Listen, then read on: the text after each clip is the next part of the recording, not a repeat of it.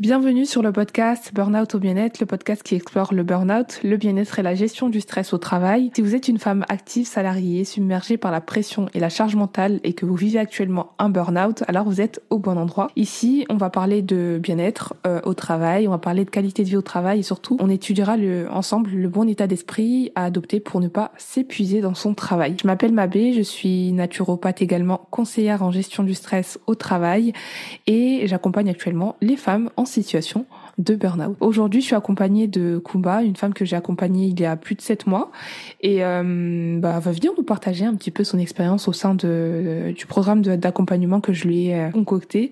Mais avant d'aller plus loin, surtout, on va la laisser se présenter. Bonjour Coumba, comment tu vas ? Hello tout le monde, vous allez bien ? Écoute, ça va super, ça va, on est dimanche, chill, et on enregistre le petit podcast. On enregistre un podcast, voilà. À dimanche. Dimanche comme ça, tranquillement. Et voilà, alors je vais vous parler un peu, je vais me présenter, je m'appelle Coumba, j'ai 25 ans et je suis étudiante, c'est pas ce qui me représente, mais voilà, je me présente quand même. Et à côté, je fais un petit peu de tout, je fais du sport, et voilà. On entrera dans les détails plus tard, pour l'instant. Ok, super. Je suis un petit peu stressée. Je lui dis souvent que c'est une auditrice du podcast, donc je ne vois pas pourquoi tu dois te mettre dans un état de stress. Je lui dis souvent. Et bien en soi, je dis souvent, c'est vrai que les personnes à qui je demande des avis ou même à qui je demande de partager leur parcours. Ou même leur expérience, c'est très très très difficile. C'est très stressant de parler de soi, c'est très stressant, mais ne t'inquiète pas, ça pourrait aider énormément de personnes surtout. Et surtout, t'as pas trop envie d'être arrogante ou autre, de tout ramener à toi alors que t'es juste en train de te présenter. Non, c'est compliqué, mais voilà, c'est toujours un exercice hyper difficile de parler de soi, tu vois. Donc, mais bon. En tout cas, t'as relevé le challenge avec brio en acceptant déjà de venir témoigner, donc c'est top.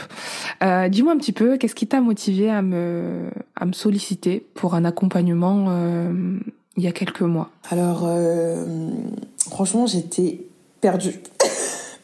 J'étais dans une phase où je ne savais pas trop quoi faire, même pour mes études, même pour ma vie. J'arrivais pas trop à me projeter, sachant que j'ai toujours su ce que je voulais faire.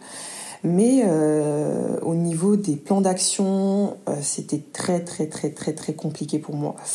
Donc voilà, c'est pour ça que je pense que j'étais vraiment au fond du gouffre émotionnellement et je me suis dit il fallait que je me reprenne en main.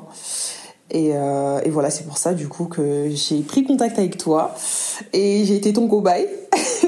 Même pour tout, dans niveau alimentation, gestion des émotions, gestion du stress. Je pense que la gestion des émotions, c'est ce qui a été, ça a été un très très gros challenge pour moi parce que je pense que je suis quand même hyper sensible et j'ai tendance à absorber tout. Et il fallait que je travaille sur ça. Et voilà. Mais ça m'a vraiment aidée. On en parlera plus tard. Mais là, je me sens. Le changement, il est incroyable. Enfin, c'est pas moi qui le vois, c'est plutôt les autres, plutôt. Et je m'en suis pas forcément, je m'en suis pas rendu compte jusqu'à ce qu'on me fasse des remarques. Et ce qui m'a permis de réaliser un peu le changement. Ok, super. Déjà, ne pensez pas que les personnes que j'accompagne sont des cobayes, hein. Pas du tout. Je connais Coumba personnellement. Non, mais parce que t'étais dans tes débuts. T'étais dans mes débuts. Donc j'étais le test. Et ça me tenait à cœur aussi de me dire, ok, te soutenir aussi par rapport à ce que tu fais et voir les résultats, tout simplement. Et voilà. C'est vrai qu'on se connaît, donc et j'ai vraiment essayé de faire un témoignage en toute objectivité. On n'a pas du tout organisé les réponses ou autres. Vraiment, c'est un échange hyper spontané qui justement va t'aider déjà dans un premier temps à prendre du recul par rapport à tout ce qu'on a vu ensemble et surtout qui permettra d'aider un maximum de personnes. Donc dis-moi un petit peu, tu m'as parlé d'émotions, tu m'as parlé de gestion des émotions. On va rentrer dans le vif du sujet. Comment tu te sentais dans ta gestion du stress et des émotions dans ton quotidien, parce que c'est vrai que ça a concerné principalement un problème en lien avec ton travail à ce moment-là, sans entrer dans les détails. À ce moment-là, ouais. Sans entrer dans les détails. Beaucoup de responsabilités, voilà. En fait. Donc, on va rentrer dans le vif du sujet. Et... T'étais dépassée. Franchement, j'étais perdue parce que j'avais énormément de responsabilités dans mon travail et j'avais du mal, en fait, à comment dire. En fait, on me faisait confiance, mais moi, en fait, j'étais pas convaincue que j'avais les compétences pour, en fait. Les gens voyaient que j'avais des compétences de dingue, que j'étais capable de faire certaines choses. Et à chaque fois que je passais à l'action, que je faisais des bonnes choses, bah, j'avais du mal à, par exemple, accepter les compliments, etc. Et ça m'arrive souvent. Sachant que je sais qu'au fond de moi, c'est bien, mais je pense que c'est un peu aussi ce truc de validation, etc., tu vois. T'as pas remarqué que je t'envoyais tout le temps est-ce que ça c'est bien, est-ce que t'en penses quoi, etc. Ce que je fais plus du tout maintenant, c'est-à-dire que je fais et je sais que ce que je fais c'est bien. Quand je dois demander un avis extérieur, je le demande pour que quelqu'un qui a de l'expérience, mais sinon je prends plus ce risque là de me dire ok, je dois demander l'avis de quelqu'un parce que j'ai besoin de la validation pour me rassurer moi en fait. Et je me suis rendu compte que j'étais beaucoup comme ça et et voilà. Justement, dans quel domaine d'activité, secteur d'activité t'étais, pour savoir un petit peu, pour guider les personnes qui nous écoutent aujourd'hui, pour qu'elles puissent comprendre dans quel état d'esprit t'étais à ce moment-là par rapport à cette gestion du stress. Quelles tâches ça concernait dans ton travail ? Pourquoi cette pression ? Parce qu'il y avait énormément de pression liée aux résultats. Donc, dis-nous un petit peu plus. Alors, secteur du marketing et la communication. Donc, j'étais chargée, responsable marketing et communication. Donc, j'avais comme responsabilité à côté de manager une équipe de 5 personnes. Et franchement, au début, c'était super compliqué, mais ça a été tellement enrichissant. Je vous assure, maintenant je suis capable de gérer une équipe, vous vous rendez compte ? Alors qu'au début j'étais... Enfin, tu sais, quand t'arrives, les gens doivent t'écouter, en fait, tu dois arriver avec une certaine position, une certaine énergie, et tu dois t'imposer. Et c'est ce qui a été super compliqué pour moi au début, mais franchement, j'ai réussi avec brio, comme tu dis souvent. Mais voilà, ce qui a été le plus compliqué, je pense, c'était vraiment... la pression. Bah, la pression, c'était moi qui me la mettais automatiquement parce que mon directeur, il me faisait beaucoup confiance et j'arrivais pas forcément à mettre les actions en place. Mais après, ça a été quoi. Ok. Et du coup, là, justement, donc j'essaie de plus ou moins interpréter ce que tu dis parce que très souvent, quand on me contacte, ou même quand on est en séance, bah en fait ce que tu décris clairement là actuellement, c'est c'était une pression et un stress lié aux résultats, à l'atteinte des résultats, et c'est une chose qu'on observe très souvent chez les personnes qui sont amenées à manager des équipes ou qui sont amenées à avoir pas mal de responsabilités. Ça a été mon cas dans le cadre de la profession de sage-femme. C'est le cas de plusieurs personnes aussi qui vivent ces situations-là au quotidien. Je pense notamment aux cadres responsables, aux personnes aux commerciaux, par exemple, qui doivent avoir un certain type d'objectif à atteindre. Et il faut pas oublier que, bien évidemment, à ce moment-là, donc tu avais 24 ans, tu arrives au sein d'une équipe toute jeune, toute fraîche, donc c'est difficile. Du coup, quelle a été la chose la plus... Qu'est-ce qu'on a travaillé justement en séance et qui t'a permis justement d'aller et de parvenir à ces résultats-là aujourd'hui ? Parce que tu nous parles beaucoup de l'après. Comment t'as vécu justement cette transition ? Quelles sont les actions qu'on a dû mettre en place ensemble ? Oh, on est parti en profondeur, hein. C'était la gestion des peurs, comprendre pourquoi je ressentais telle émotion. Oh, c'était hyper compliqué et j'arrivais pas... Enfin, c'était hyper dur, hein. Faut pas croire que le changement se fait facilement. C'était une transition, je pense que c'était sur 7 mois, même plus. Non, 4 mois. Et 4 mois. Enfin, en tout, c'était 12 semaines. 12 semaines, donc. Mais... 4 mois. Mais ouais, on a vraiment travaillé en profondeur. On a vraiment creusé pour savoir en fait pourquoi je réagissais d'une telle manière. Et après, après avoir identifié ce qui n'allait pas, bah, on a mis des actions en place. dans la gestion des émotions, qu'est-ce qui a été le plus difficile pour toi dans ton quotidien? Parce que c'est vrai que très souvent quand on est stressé, c'est pas forcément la gestion du stress c'est pas forcément le travail qui en lui-même est problématique. Quand on est submergé dans son travail, c'est aussi la gestion des émotions. C'est vrai qu'on a été en profondeur dans le sens où oui, il a fallu creuser, parce que en fonction du type d'éducation qu'on a eu, ou même quand on n'a pas appris à gérer nos émotions de type tristesse, colère, peur, etc., c'est très difficile. Comment aujourd'hui cette gestion des émotions t'aide dans ton quotidien, dans ton travail, et voilà, comment ça a changé ta qualité de vie au travail? Aujourd'hui, franchement, je pense que j'arrive à beaucoup plus accepter les émotions qui se présentent à moi. Par exemple, un truc tout bête, c'est-à-dire que je suis stressée, je me dis « Ok, pourquoi t'es stressée ?» Ça peut être par rapport à une tâche. Des fois, je suis stressée par rapport à une tâche. Je me dis « Purée, est-ce que je vais réussir à la faire en temps et en heure ?» Et ce que je fais maintenant, c'est que je priorise réellement ce que j'ai à faire. Je fais étape par étape, et après franchement ça part tout seul, et c'est ça qui me permet vraiment de me dire ok, t'as pas à stresser, si t'arrives pas à le faire, c'est ok aussi. En fait, t'es pas obligé d'être dans une pression. En fait, je me mettais une pression à moi-même pour me dire en fait tu dois atteindre un objectif, et surtout il y a la pression aussi, je me dis un peu des réseaux sociaux où tu dois toujours être dans tu dois atteindre tes objectifs, si tu le fais pas tu culpabilises, et moi c'était beaucoup ça. Et maintenant, je me prends plus la tête. Je le fais et je m'en fous du résultat. Et voilà. Surtout que j'étais très perfectionniste aussi. Donc, c'est très compliqué à vivre aussi. Mais voilà, faut juste le faire et pas trop rester dessus. Et après, ça y est. Ok, super. Et là, du coup, clairement, quelles sont les choses sur lesquelles tu as dû apprendre? Clairement, tu nous as décrit les choses sur lesquelles tu as dû apprendre à lâcher prise. Donc lâcher les choses qu'on ne contrôle pas, apprendre à gérer, prendre du recul sur les choses qu'on contrôle et ce qu'on ne contrôle pas. Quelles sont les choses que tu as dû mettre en place, des actions concrètes comment ça a changé ton quotidien, comment ça a changé tes journées de travail? Le fait de mettre en place tout ça, c'était que je suis beaucoup plus productive. Franchement, c'est-à-dire que je passe beaucoup moins de temps dans une tâche où, par exemple, je peux mettre... je veux pas être dans l'extrême, mais par exemple... quand j'arrivais pas à faire une tâche, je restais dessus et ça me stressait et j'arrivais pas forcément à agir. Maintenant, je le fais hyper facilement, et comme dans ma tête, je me dis que tu fais de ton mieux, ça, franchement, ça va tout seul. Et franchement, c'est top, je suis beaucoup plus productive. Là, du coup, 6-7 mois après l'accompagnement, comment tu te sens actuellement?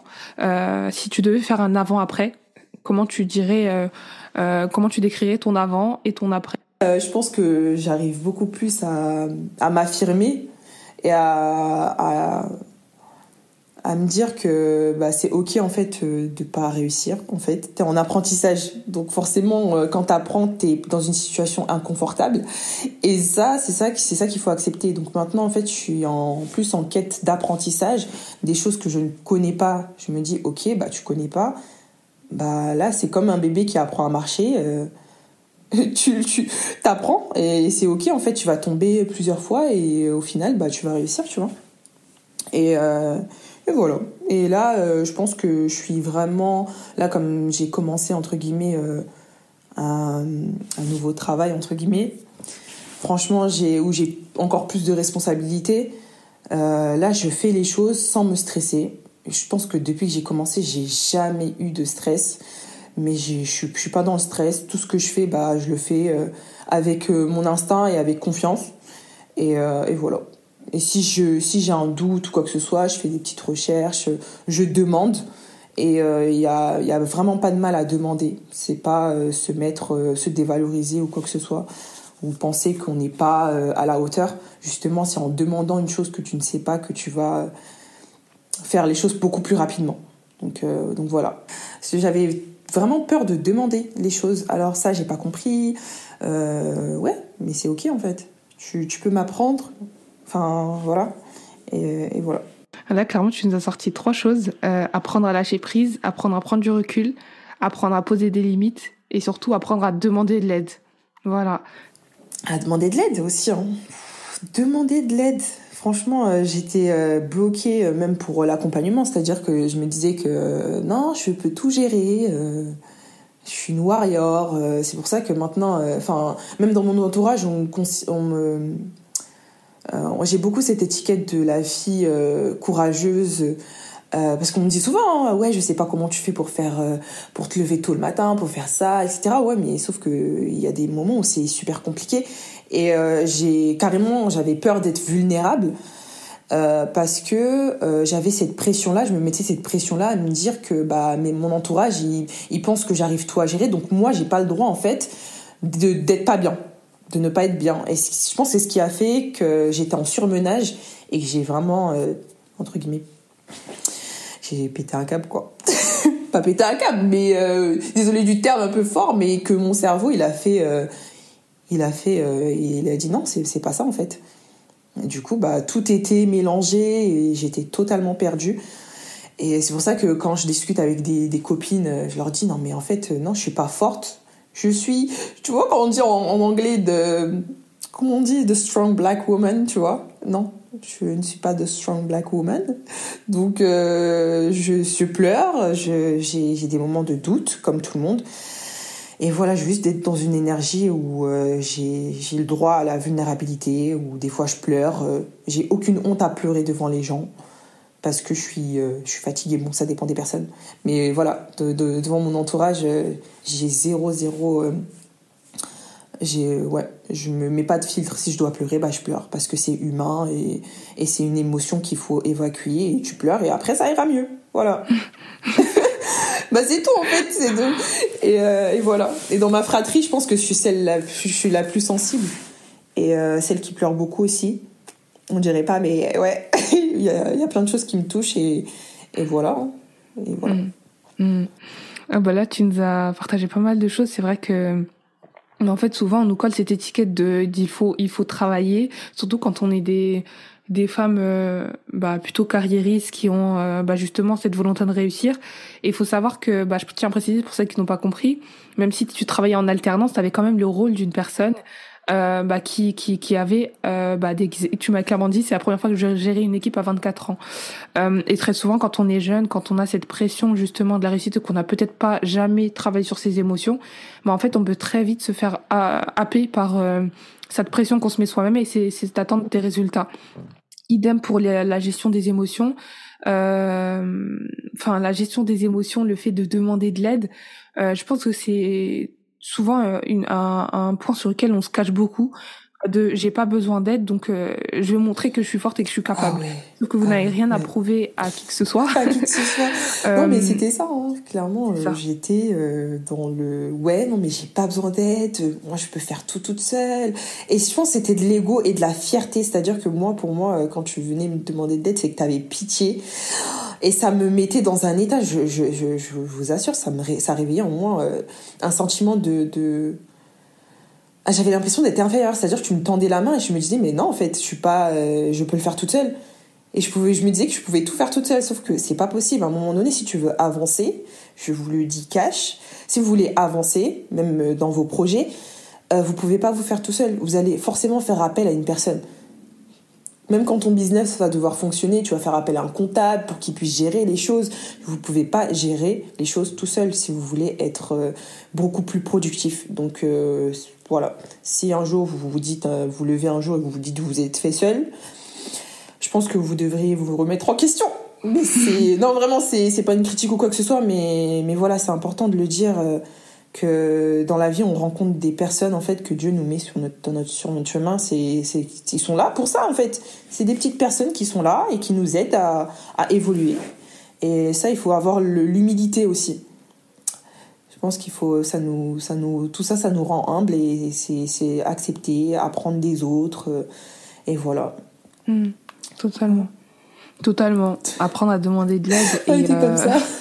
T'es à l'écoute. Ah ouais, je suis à l'écoute parce qu'il y a la caméra, on se voit. Je suis absorbée par ces paroles et c'est vrai que en fait c'est des choses que j'ai déjà abordées en épisode, donc je vais pas y revenir là-dessus parce que et je pense que ce sera plus fort quand ce témoignage a un impact beaucoup plus fort puisque c'est toi qui tu l'as vécu. T'es passé quand même d'un état où t'étais dépassé, submergé, épuisé mentalement. On se demande, c'est après a posteriori. Hein. Il y a beaucoup de personnes, généralement quand on me contacte, on me dit pas souvent que je suis on me dit pas souvent je suis en burn-out. C'est vraiment avec le recul. ouais. Quand la personne a réussi à prendre du recul sur la situation, à aller voir déjà un médecin qui va faire le diagnostic, faire le point sur la santé en général, la santé à la fois physique et mentale. Une fois avoir vraiment mis en place tout ce qu'il fallait mettre en place, apprendre à gérer son stress, ses émotions et apprendre à lâcher prise, c'est là que la personne avec du recul se dit en fait j'étais vraiment dans un engrenage, dans un surmenage, dans un burn-out, peu importe, mais en tout cas j'étais épuisée mentalement et physiquement et il fallait que je trouve une solution parce que je n'en pouvais plus. Et très souvent c'est la santé qui en prend un coup, le moral et la qualité, la productivité au travail. Donc franchement, merci beaucoup pour ton partage. Là, si tu avais 3 conseils à donner à une femme qui est épuisée dans son travail et qui n'arrive pas à trouver de solution et qui vit un burn-out ou peu importe, qu'est-ce que ce serait ? Quels seraient ces conseils ?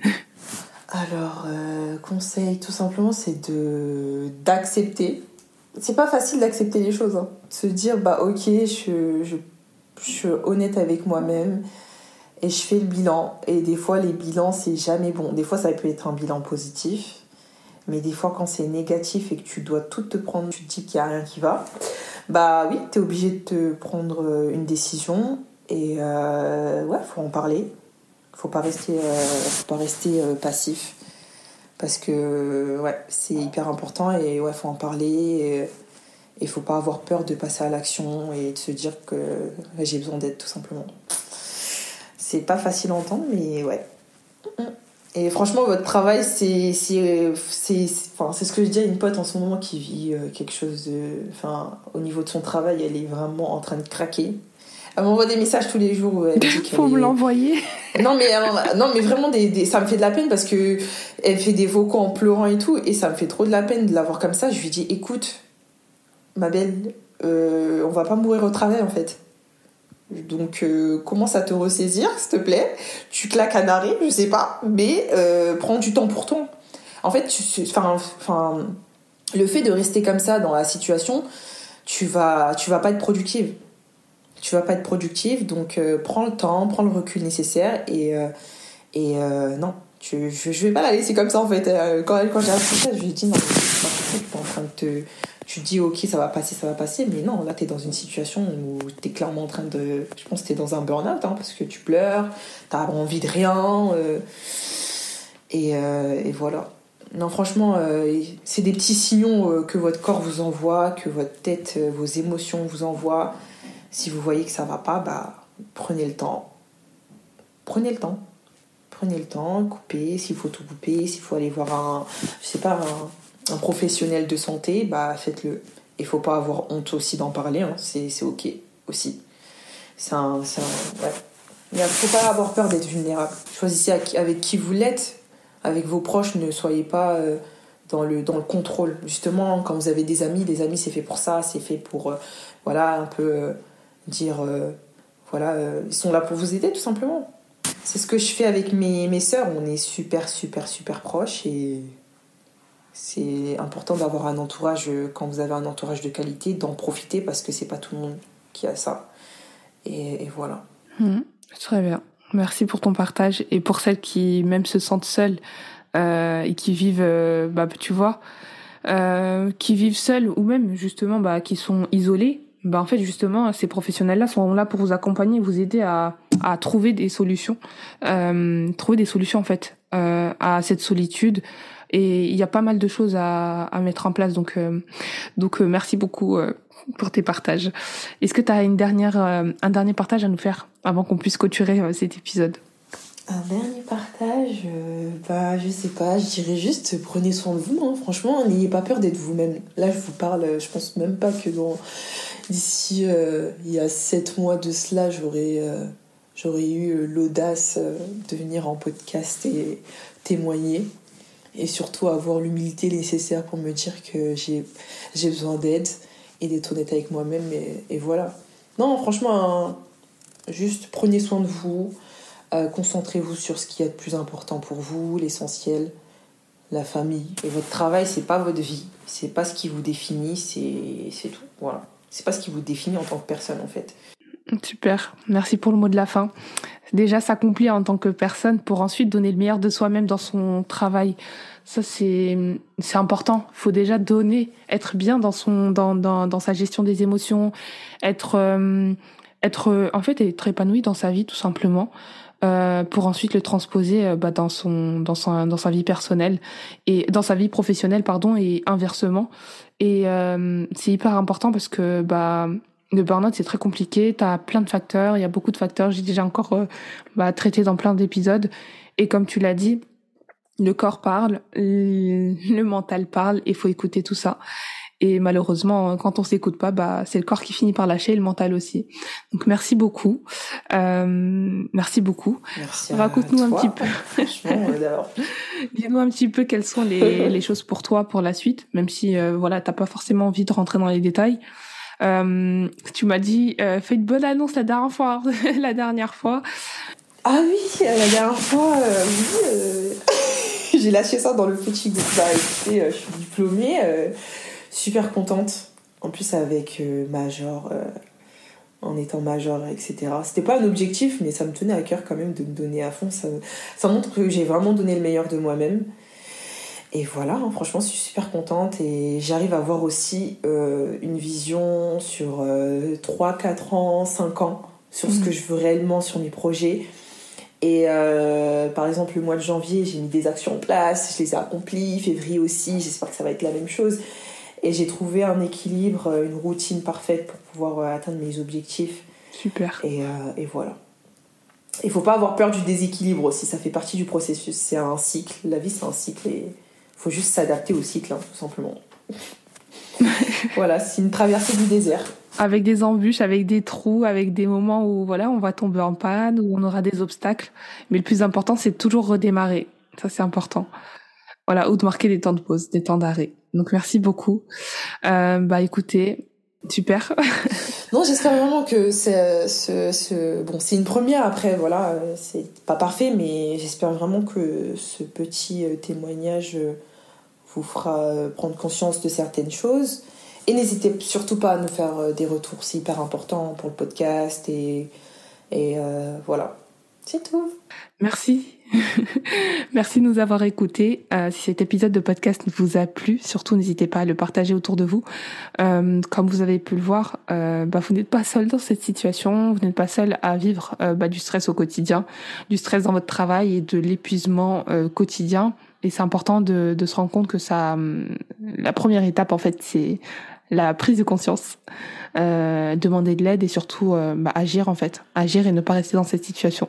Donc si vous êtes dans cette situation, justement, j'organise un événement atelier de groupe burn-out au bien-être dans lequel on va justement parler de cette notion d'équilibre, parce que Coumba parlait de déséquilibre. Il y en aura des déséquilibres dans votre vie et c'est important de savoir comment y faire face pour justement éviter de s'épuiser dans son travail. Je le rappelle, les places sont limitées. Il aura lieu le dimanche 3 mars à Romainville. Et pour celles qui sont intéressées pour justement apprendre à désamorcer le burn-out, vous avez la possibilité de prendre rendez-vous. Merci beaucoup pour Coumba pour ton témoignage. Merci pour celles qui nous écoutent. Merci à celles qui nous écoutent de loin, de près, de loin, peu importe, et qui nous partagent énormément de retours, que ce soit en commentaire ou sur Instagram. Et voilà, je vous souhaite une excellente semaine, un excellent mercredi, et on se dit à très vite.